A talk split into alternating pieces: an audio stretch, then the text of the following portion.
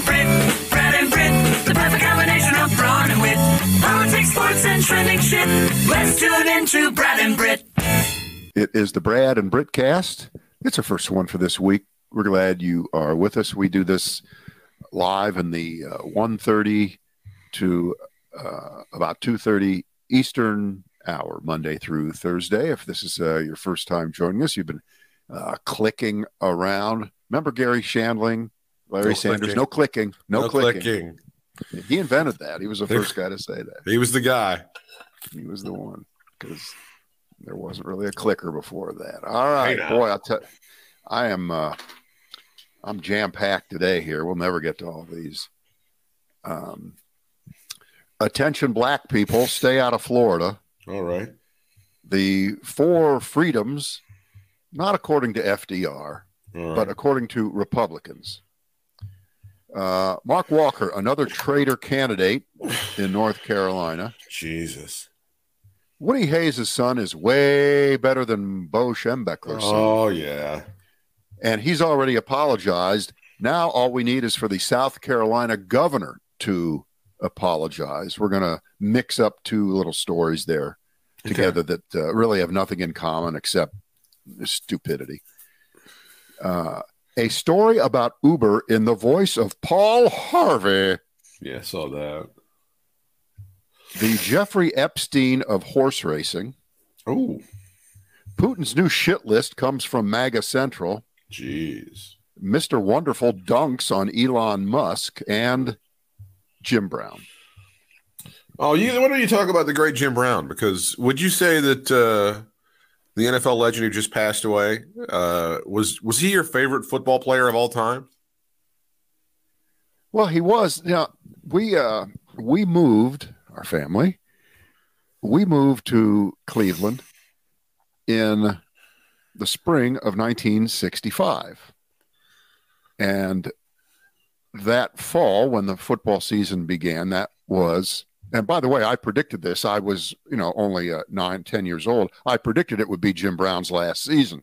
A lot of people didn't want to listen to me. Wow. Um, but I was no, actually it was his last season, and I went to one game I that year. We went to one game, and uh, unfortunately, I got mugged on the way out of the stadium, as That most ten year olds do, and they stole my program, so I don't have a program or a ticket to prove it. And Even in those days, Cleveland a fairly rough town.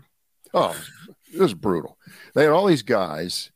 This is the way it was. This is the, the one memory. Anybody that, that ever went to a Cleveland Browns football game, maybe the Indians in those days too, there were all these guys standing 10 feet apart, 10 feet apart. And this was the product they were offering. Ready? Peanuts, four bags for a quarter. You know, these little bags that had six peanuts, but there was four bags of them Yeah. for just a quarter. A that was their line. I'll never forget that. Anyway, so Jim Brown retires uh, that that next year as the season starts, and he he has a record that so far has been unable to be broken. Just about every other record that he he had statistically got broken by guys after him because first of all they increased the length of the season. He only played in uh, seasons that were 12 and 14 games long, and it didn't go to to 16 game seasons until 1978, long after he was gone. But that was enough, and certainly allowed for other players to uh, pass him in the total yardage all time because they all played longer than him. He only played nine years, and they had more games in each season. So, you know, in terms of uh, the Cal Ripken style record, okay. But that 103 yards per game average that he has has never been beaten. And uh, I looked it up. I looked it up, and the closest guy to 103 yards a game behind Jim Brown is Barry Sanders had uh, 98 yards per game on average, which you know that's nothing to sneeze at. I'm not saying That's that it- impressive. That's very Right. impressive. yeah, got Eric Dickerson and uh, I think Walter Payton. You know, there were, there were a lot of guys in the in the 90s and I will assure 80s. you that the, the team that Jim Brown was playing on was way better than the team that Barry Sanders was playing on. Right. Um, but that I don't want to say that's a that's a Babe Ruth home run record because of course that got beaten. Mm-hmm. But uh, uh, maybe it's a Pete Rose lifetime hits kind of record. It's never going to be beaten. It's one But of that, those. that that's what amazed me because he was you know all the, the things already. You know he he never missed a game.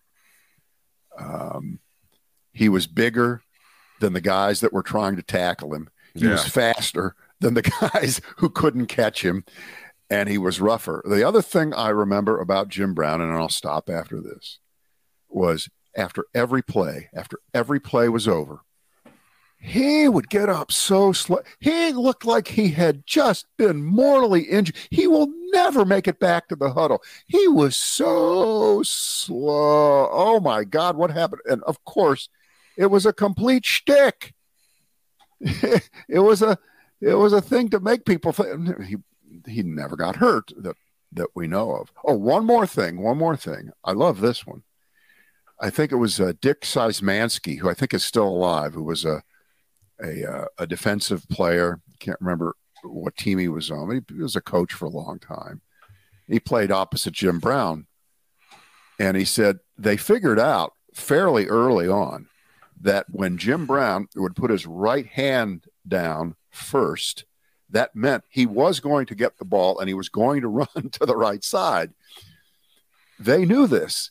And Szymanski says, We knew this, and it didn't matter. He still ran us over, and he still ran by us. So that's that's it. And then, you know, the the rest of his life is well known. He uh You and I have you and I have acting had, and he lot, had problems with women and all that. you and I have had this. Uh, we we marvel about these these reels that pop up about these stories about Larry Bird, and they're all the same thing. Where the guy goes, "Larry Bird told me he's going to take two dribbles, go over here, shoot from there, and score." And he would do it every single time. That's right. he would That's right. tell you what he was going to do, and you still couldn't stop him. And uh, Right. yeah, I I don't I don't you- think that I don't think Jim Brown was a trash talker no on the field, no, but in a have to. way, what he did spoke for for itself. So, um, you know, I'm I'm glad I was uh, able to at least be around for that little little part of it. But uh, his legend lives on, and boy, if you saw the, uh, the people from Emmitt Smith and and folks talking about Jim Brown the last few days, man, you knew you were talking about true football royalty that uh, may never may never be equaled, certainly on the field. Okay. Well, if you're talking, I mean, I think I think any list of we talk about the greatest football players of all time. If he's not on that list, I think that's kind of a your your list is somewhat deficient. It can be Haven't seen that list yet, Britt, that he isn't on it, but okay. exactly. If anybody ever has the nerve to Thank you. say, well, you do have. I mean, there's always recency bias, right? There's always recency bias. yeah, but see, that's the thing. He completely blows that out of the water. He does. He does. Um, In fact, talking- wouldn't you like to see? You know, there there's a, a whole series of YouTube videos of uh, younger folks hearing songs for the first time, and Yeah, you see them love that. dazzled by. what Wouldn't you love to see a an 18 year old who had never seen video of Jim Brown running, Right. and just just throw on one of those highlight films that's all over the place. You've seen them, where uh, he just cannot be stopped. right. he, he just can't. So they, they'd probably be pretty dazzled as they as they should be. Okay. Let's continue with our football theme. Let's go to college where Shemy Schembechler, we hardly knew ye. Uh, yeah. So Bo Schembechler, the uh, legendary, although extremely flawed coach of the University of Michigan Wolverines. What Bo died about 10, 10, 15 years ago, something like that? That's like about that. right. Yeah. Yeah. Um, he had three sons. He called them my three sons, amazingly enough. That's great. Uh, and uh, one of them was just hired by the University of Michigan to be what on the recruiting staff or, or, or something of that sort. He'd been and, uh, a scout uh, for several NFL teams, including the Las Vegas Raiders most recently. Okay. Uh, so it took about three minutes for his uh, old Twitter feeds to be discovered, and you know, it's just all racist shit. You know, uh, slavery was really good for the black people. It taught them, uh, it taught them discipline. And well, this kind was of- just this was actually sort of a, a new wrinkle. It was they he was liking and I think retweeting some shit that was just inexplicable. Like he wasn't putting the product out himself, but he was co-signing some horrific racist shit. Oh, you know, you know, we call that we call that the, the Trump dodge. Trump would do that all the time. Goes, I didn't write it. It wasn't my thing. It just it just got passed on. I just loved it. Yeah, it was just great. Yeah, yeah, it's just great. Uh, so he's he's out, and I think on on on Monday he actually uh, publicly apologized, and uh, uh, you'll never hear from him again. What's the apology for? Is it uh, here's the apology I wanted to hear. I'm sorry, I was a racist piece of shit. Yeah. That's what I would like to hear. Yeah, if anybody was offended, yeah, Yeah. I'm sorry I got caught is really the apology. yeah. That's the real apology. Right. All right. So that's that's a story one. So let's connect it now to the governor of South Carolina. That's Henry McMaster. Uh, according to a tweet from a reporter for The State, the big newspaper there in Columbia, The State, which was then shared by the DNC and their chairman, Jamie Harrison. I love that guy. I so wish he would have beaten Lindsey Graham a few years ago. He, sh- Yeah. he so much should be a senator. It's sickening. Yeah. It's- he really is It's great. sickening. But you know, we got a black guy senator from South Carolina, Tim Scott. Oh, so yeah. He's you a know, peach. You can't I expect mean, to have yeah. two. Yeah. Oh, yeah. That guy's great.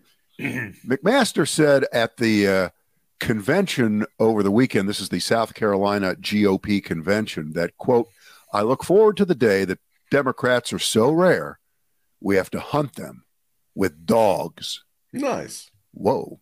Very So funny. the uh, Democratic Party put forth a petition, very, very offended, and uh, want, they want the governor to apologize and retract this racially tinged dog whistle, um, because, and I, I, I guess I'm, I'm going to assume that uh, that refers to the fact that black people, slaves, were hunted with dogs if they tried to escape or something of that sort. Correct? Do I have that right? you wouldn't be wrong. Okay. In All right, fact, so if you look at the if you look at the Second Amendment, the term militia really refers to escaped property and and Southerners being able to track them down. So you, when you say escaped property, you're not talking about, say, a horse.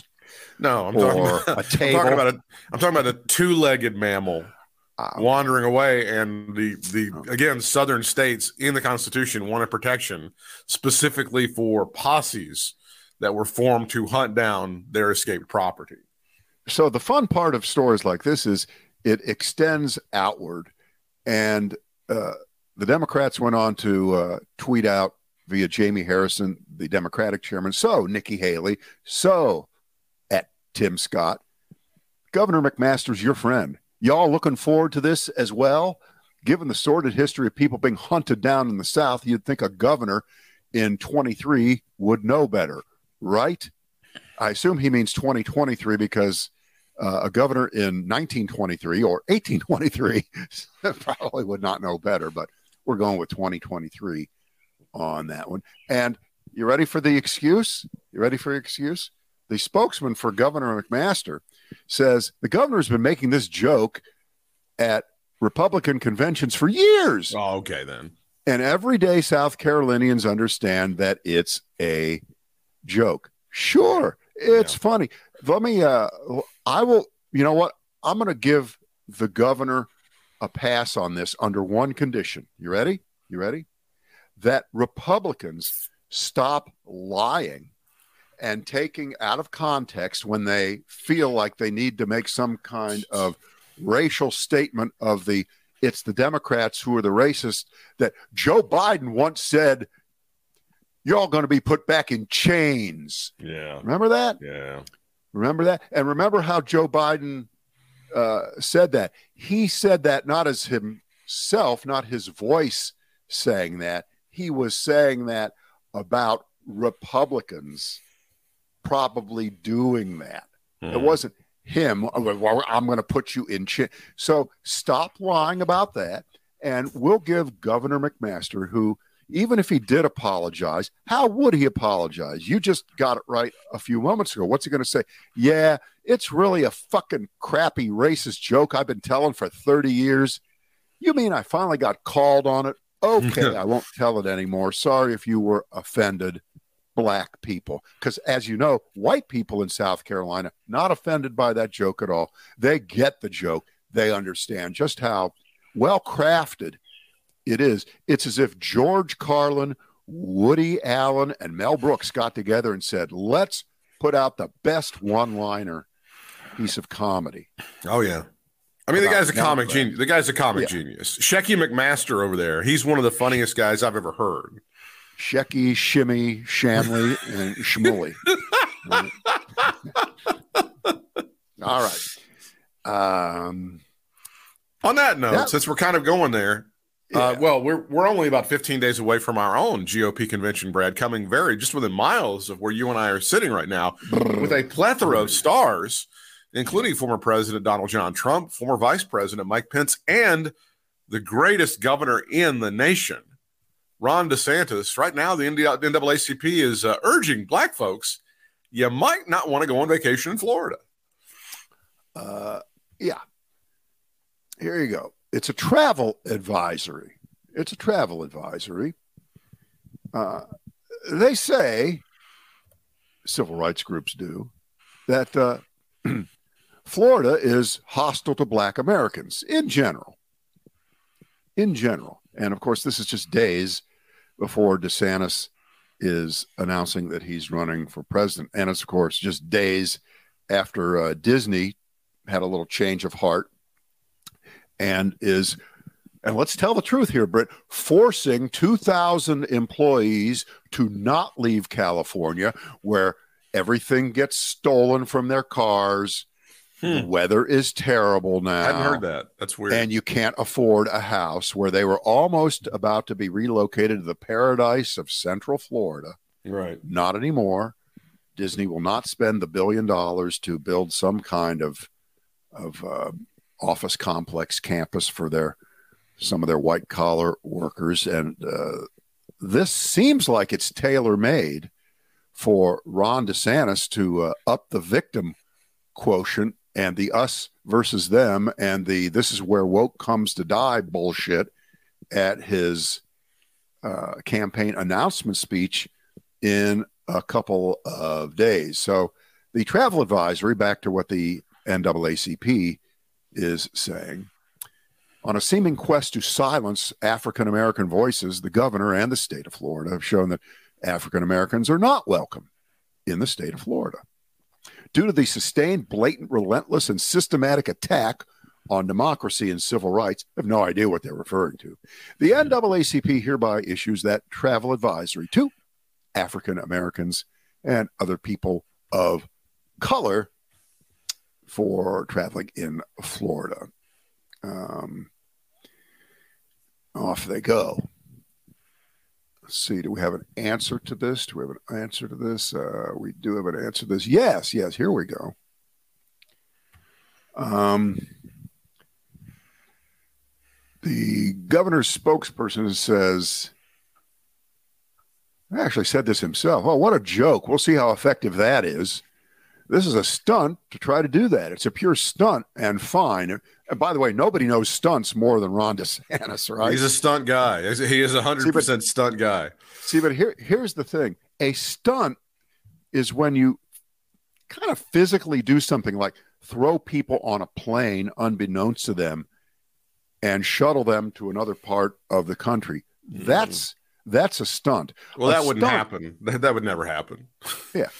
A, a stunt is when you send out actual real policemen to arrest black people all over the state, about 20 of them or so, and charge them with violating uh, election rules, which they did not violate. But you scare the shit out of them. You uh, get them down on the ground. You pat them down. You make them believe they're about to be arrested, of course, for something that they didn't. That's a stunt. This is not a stunt. It's not a stunt. It's just a statement. And uh, um, I don't know if people are going to not go to Florida on vacation because of this. I just can't believe that the totality of all these things is is helpful to tourism, which Britt, as you know, is it's a very minor part of the Florida economy. you know, they ha- they have uh, a lot of auto plants, oh, sure. um, all all a- kinds of things going on. A heavy industry in Florida, and then uh, occasionally a tourist shows up and they hang out at the beach and then they leave. It's not a big deal. Um, yeah, but it also like when a lot of the GOP voters who are gonna who Ron DeSantis is gonna be relying on in the primaries here that he's at war with the NAACP, they get a giant stiffy. I mean, that's Viagra Oh, yeah. for them. They they love Oh. that.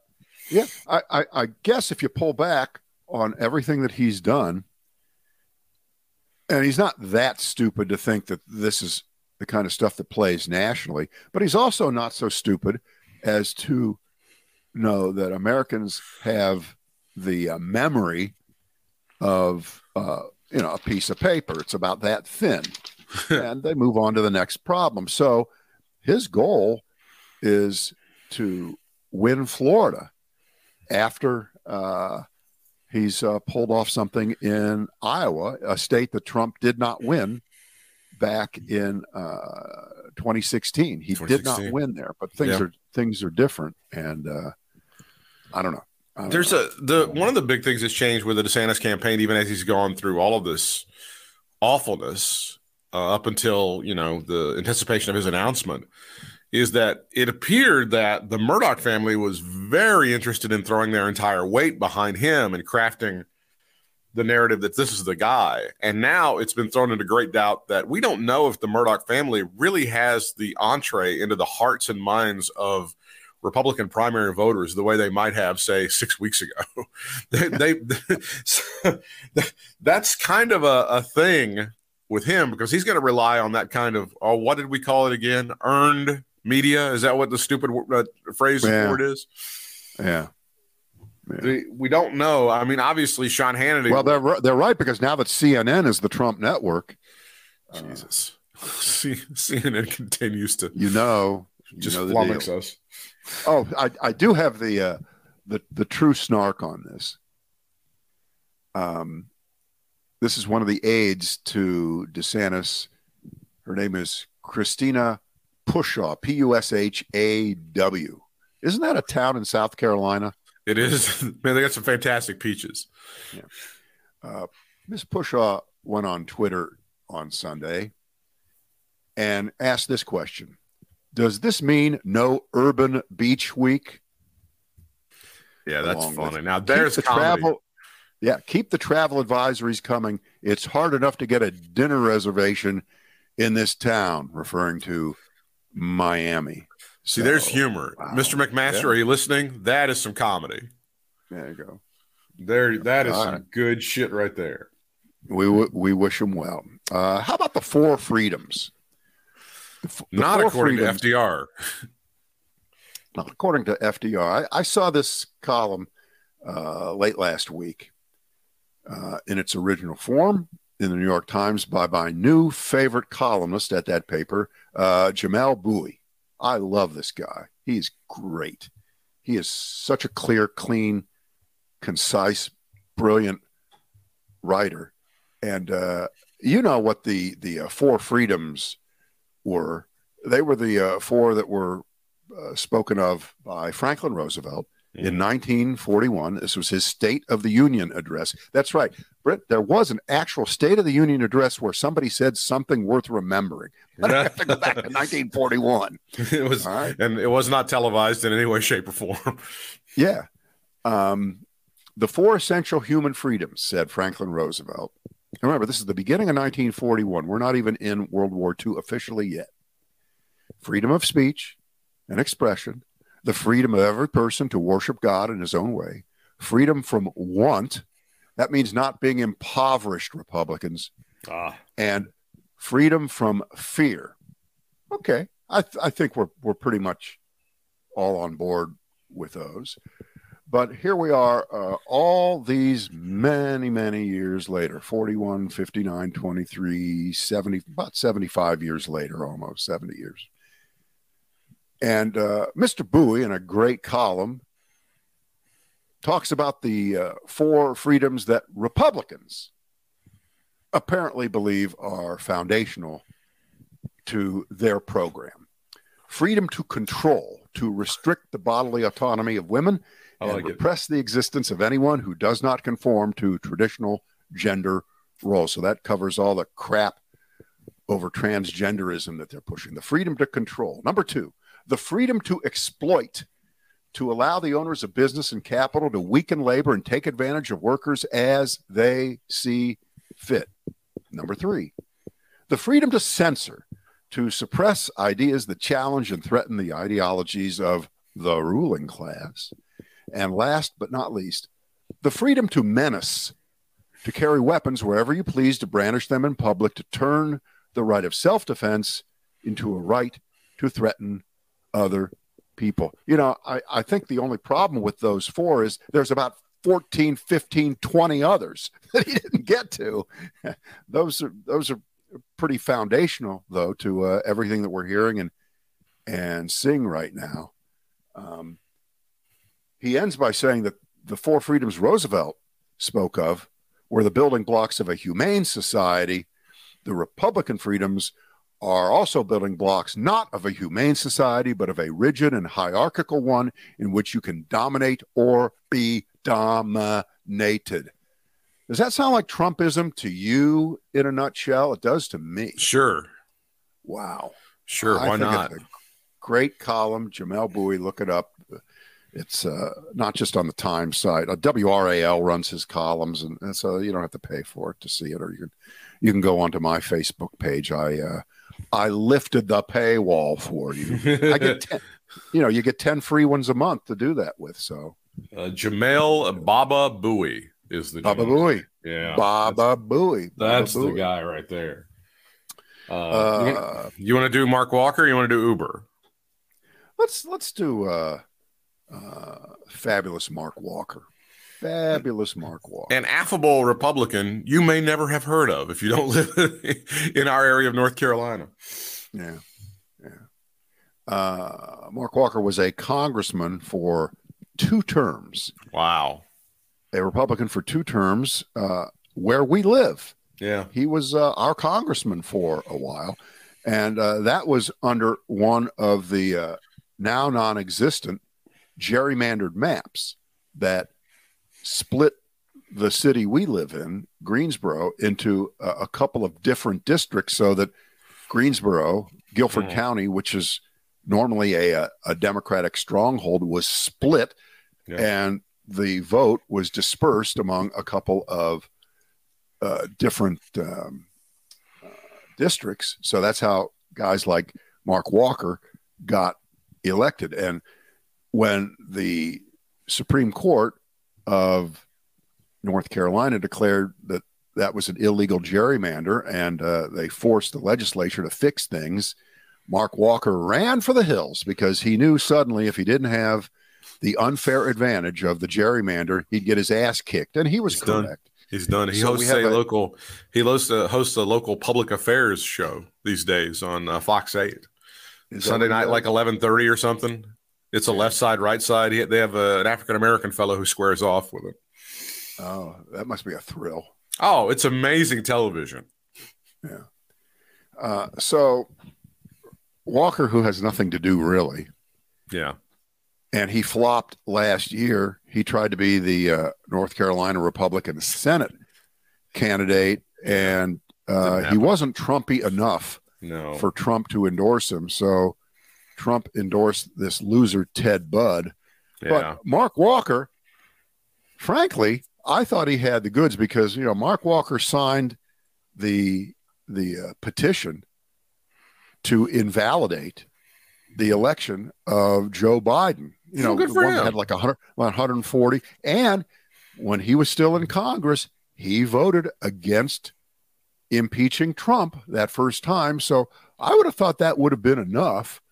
That a few years later in the Senate primary, um, he would have gotten the the nod from from Trump, but he didn't. But he didn't. And Well, very, very quickly, one of the highlights, I think one of the highlights of Mark Walker's time in Congress was when they were going very hot and heavy on repealing Obamacare. And I think it was the vote that eventually led with McCain giving the thumbs down. They had Mark Walker sitting next to Trump at the White House, and the cameras are there. And he goes, and Trump goes, Well, so uh, I got you. You're a yes for me. And Trump and Walker goes, eh. Like, it, it's the most awkward fucking thing ever. Like, even he's not going to do it. he's not even going to come to heel. Uh, God Almighty. So he wants to be the Republican nominee for governor Yeah. in North Carolina, and I don't think he has. Uh, I guess I could get in trouble. We're going to lose sponsors. A Chinaman's chance. Uh, In a world where logic and, and reality reign supreme, he would be he'd have a puncher's chance. If we were in, in, in some sort of real, but in no, in this current climate, no, that's not him. Right. So far, I don't see any evidence that Republicans in this state, with their will apparently expressed through the legislature that they control, unfairly, of course, through the gerrymander, representing a minority of the state, but nonetheless, they're a Republican Party in this state. There's no evidence that uh, their voters won't nominate the craziest of the three people running, Mark Walker, Mark Robinson. Mark Robinson. Just, he's just certified. The guy's certified, but he, Our lieutenant governor, he's- he's, current he's Trumpier governor. than Trump. He's more racist than Trump. He's the worst. He's Yeah, by worst. far, like uh, the he's like way more homo- homophobic Yeah. than Trump ever even dreamed of. and he's uh, he is expressing what the North Carolina legislature wanted to do in the last few weeks, but knew that they couldn't, so they came up with a mealy mouth fake compromise that supposedly we can all agree with the famous 12 week ban on abortions, which is really like a nine or 10 week ban because you have to go a couple weeks before Right. and you have to know that you're pregnant and the walls of the hallway in the abortion clinic must be 37.3 inches exactly and all those kind of the but mark robinson would have none of that were he to be the governor he would love for a republican legislature in north carolina to send him a, a bill that that out, outlawed abortion from the time you you swipe the appropriate way on the app or you answer the want ad or you meet someone across the room in a restaurant. That moment that's the moment after which there can be no abortions that early. Heartbeat bills. He wants that shit. And there's no evidence that republicans won't nominate him in this state. So far as i can tell what do you think No, there's he's the he's the um, leader in the clubhouse, as they say. There's no question that Mark Mark uh, Robinson is the guy. I think that there's a number of people in leadership in the Republican Party who are not real comfortable with it, but and that's why you haven't seen a lot of them going. Well, you know, this will be this will be the guy, and they they kind of stand back and they're going to ignore him until he can be ignored no longer. oh that always works that's a great idea do that but I, I just don't. I find it hard to feel feel uh, to, ha, hard to to think um, that the guys that have been around the old old Republican guard are like, well, we can't wait for this one. Let's go ahead and start printing up the posters. Um, but he's the he's the guy. He's I by far he's the the best one. He's as as far as the three, he's going to be the guy that's going to appeal to the Republican primary voter. right and in a um, distant and pointless analogy to uh, trump who every time someone says a bad word about him or tries to run in a primary against him usually he'll pull out the they wanted a job from me. They were in tears saying sir hire me to do this sir you Sir." support me. Right right? And reminiscent of that is it turns out that it was Mark Walker who was the guy who distributed, peddled the original video that Mark Robinson um, starred in. I guess what he spoke before the Greensboro City Council or or something of that sort. That's what it was. It was I think it was after after Parkland had happened, and our mayor thought maybe not a great idea to have a gun show at the fucking Greensboro Coliseum this weekend.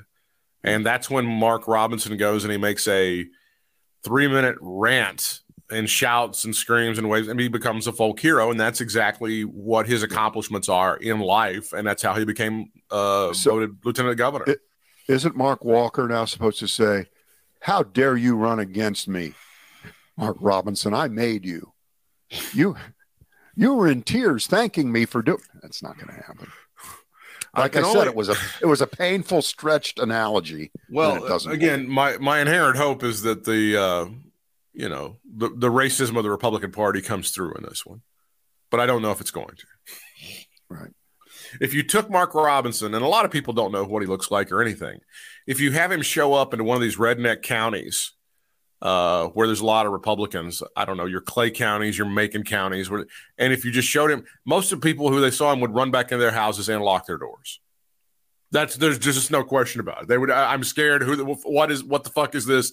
This this black guy's coming to steal my stuff. Or they would get in their cars and very conspicuously lock the doors. if they saw. So I'm I'm I'm just hoping that that racism within the Republican Party will shine through. But I I can't rely on it, Brad. I just cannot. Hmm. Do the All right. uh, Uh, the the story Uber about story. Uber and the voice of Paul Harvey. yeah.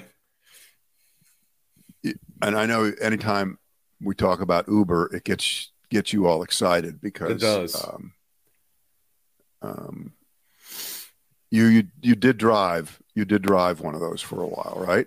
Uh, Uber and Lyft, or more than five thousand rides between those two platforms. So re- remember on Paul Harvey, he would tell some story, and you know, one tenth of the way through the story, you knew that there was going to be the ironic twist at the end, and uh, the person that was the perpetrator was going to have the crime done unto them, or they would do the same thing that that they were accusing. So here we go. Uh, Uber. Uber has suspended one of its executives who was accused of being insensitive to diversity issues. And here's the twist the odd thing is that the executive had been in charge of making sure the company was sensitive to diversity issues. the guy's name was Bo Young Lee, Not a guy. the head of diversity, equity, and inclusion, DEI, now on leave amid the controversy.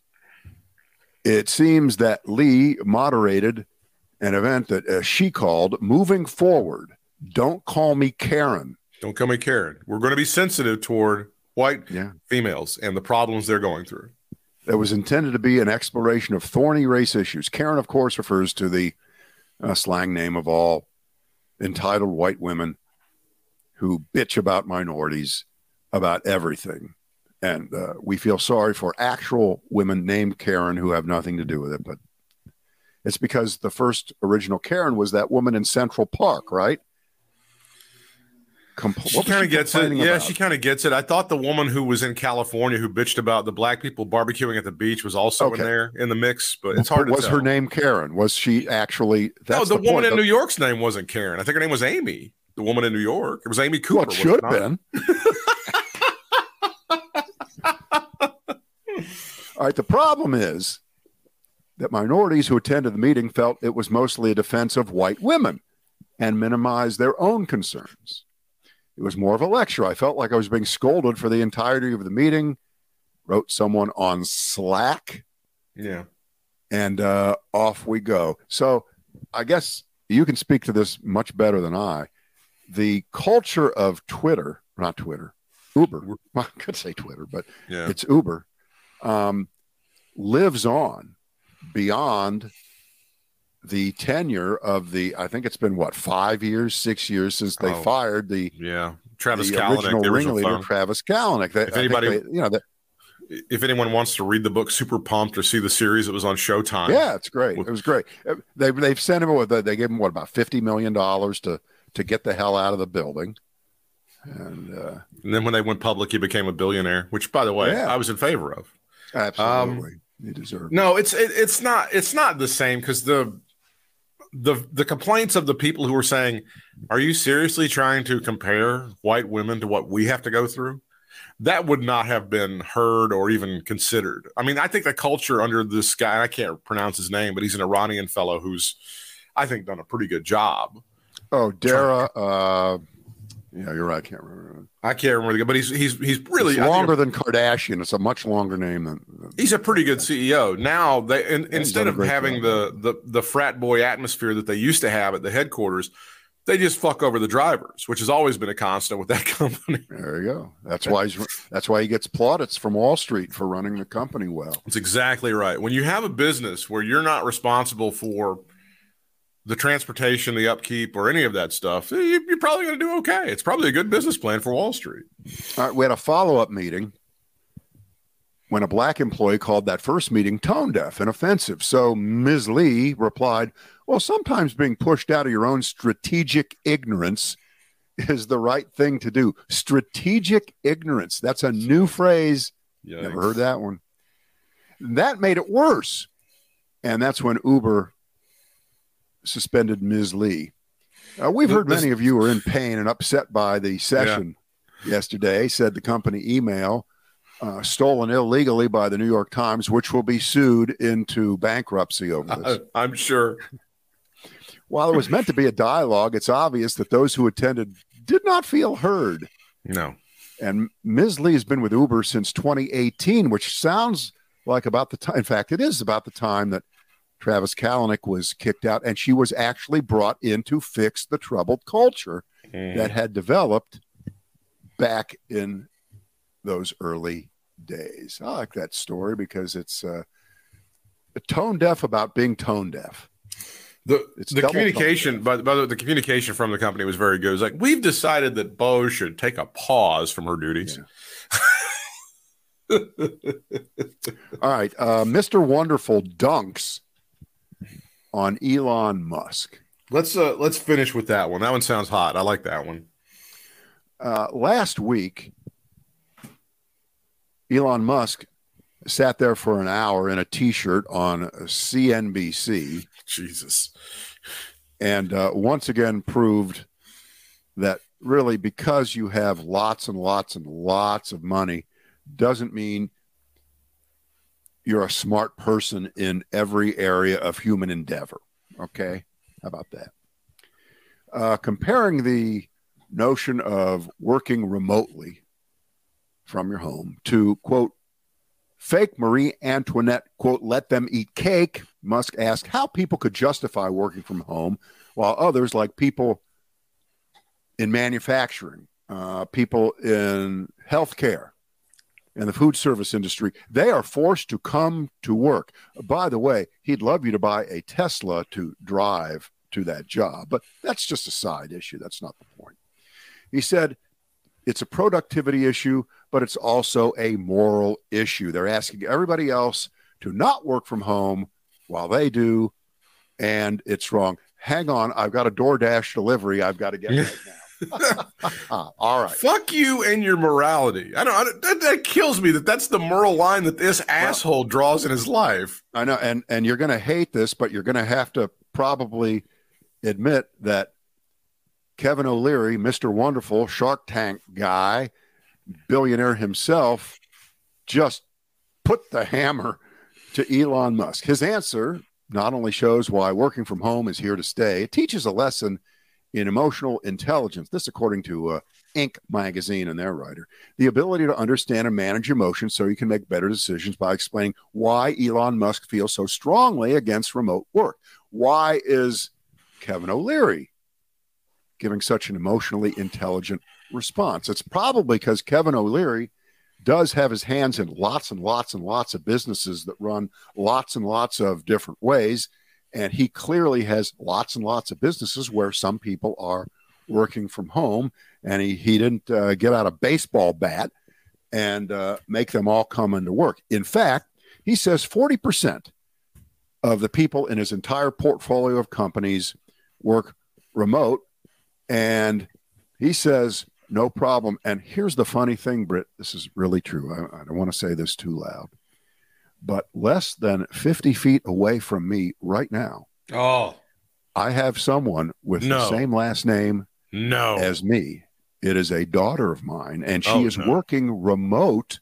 well, She is working remote for a large Fortune 500 company. In you fact, go tell her that she's immoral. She's being immoral right now. Yeah. There's always there's always some rich motherfucker that wants to tell working class people how to do it better. And it always involves working harder, being smarter, and being like them. Every fucking time. This guy has no idea. And I'm glad that Mr. Wonderful calls him out because Mr. Wonderful, even he can see how ridiculous this was. it gets better regarding when his people do their work and where they do it. He says this I couldn't care less as long as on the drop dead date, the work Thank is you. done. That's Thank project management. You work here, you work from the beach. I don't give you work from Mount Kilimanjaro. If the shit gets done, it gets done. But the idea that I the idea that I care about Elon Musk's moral judgment, that in my life, when I when I go to the store, when I go to volunteer, I think, what would Elon do? Get out of my face with this shit. Well, if I can uh, refer back to my eighth grade teacher in English, May Mielik, who at that time must have been 80 years old. She was probably 52, but you know, you think someone's 80 when you're when you're 13 or 14. She taught me that phrase, glittering generality. And Yeah. the problem with Elon Musk is that if you make a generalized statement that everyone, everyone should be uh, in the quote office, unquote, or else they are lazy. They will not get the work done. They will not get the project done. And it will cost you, the employer, money. You're really a bad manager. The, the more intelligent response, which is more in the line of Kevin O'Leary, is you know what? There may be some jobs, there's no doubt about it, in some places that demand that you be there on site, that demand in person collaboration with other workers. But that's not everybody. and other people, uh, if they can do exactly what they're doing from another location and it fits what they want to do with that uh, famous, uh, you, I dread this phrase, work life balance. Uh, because yeah, I never I never thought of that much when I was working, and no, there was no such thing. it just it's But just look, you, you what- just how but that's, does that- that's not today. And if you don't ex- acknowledge that, you're going to lose people. You're going to How be, does you're going to but be does it- churning people through who who want a better who want a this, better. this is uh, the psychosis of him. If you Yeah. got twenty billion dollars or forty billion dollars, or whatever it is in the bank, how does it? Man, it really pisses me off when somebody that's making forty grand works from home. I'm going to have to say something on this national televi- nationally televised interview. Really? This is what keeps you awake at night? You piece of shit.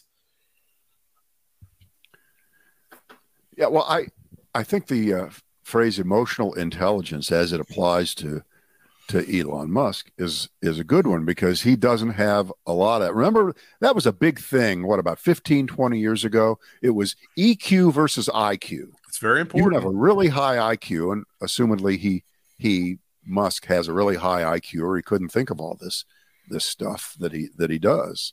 I mean, he couldn't reinvent the car. He couldn't reinvent space travel.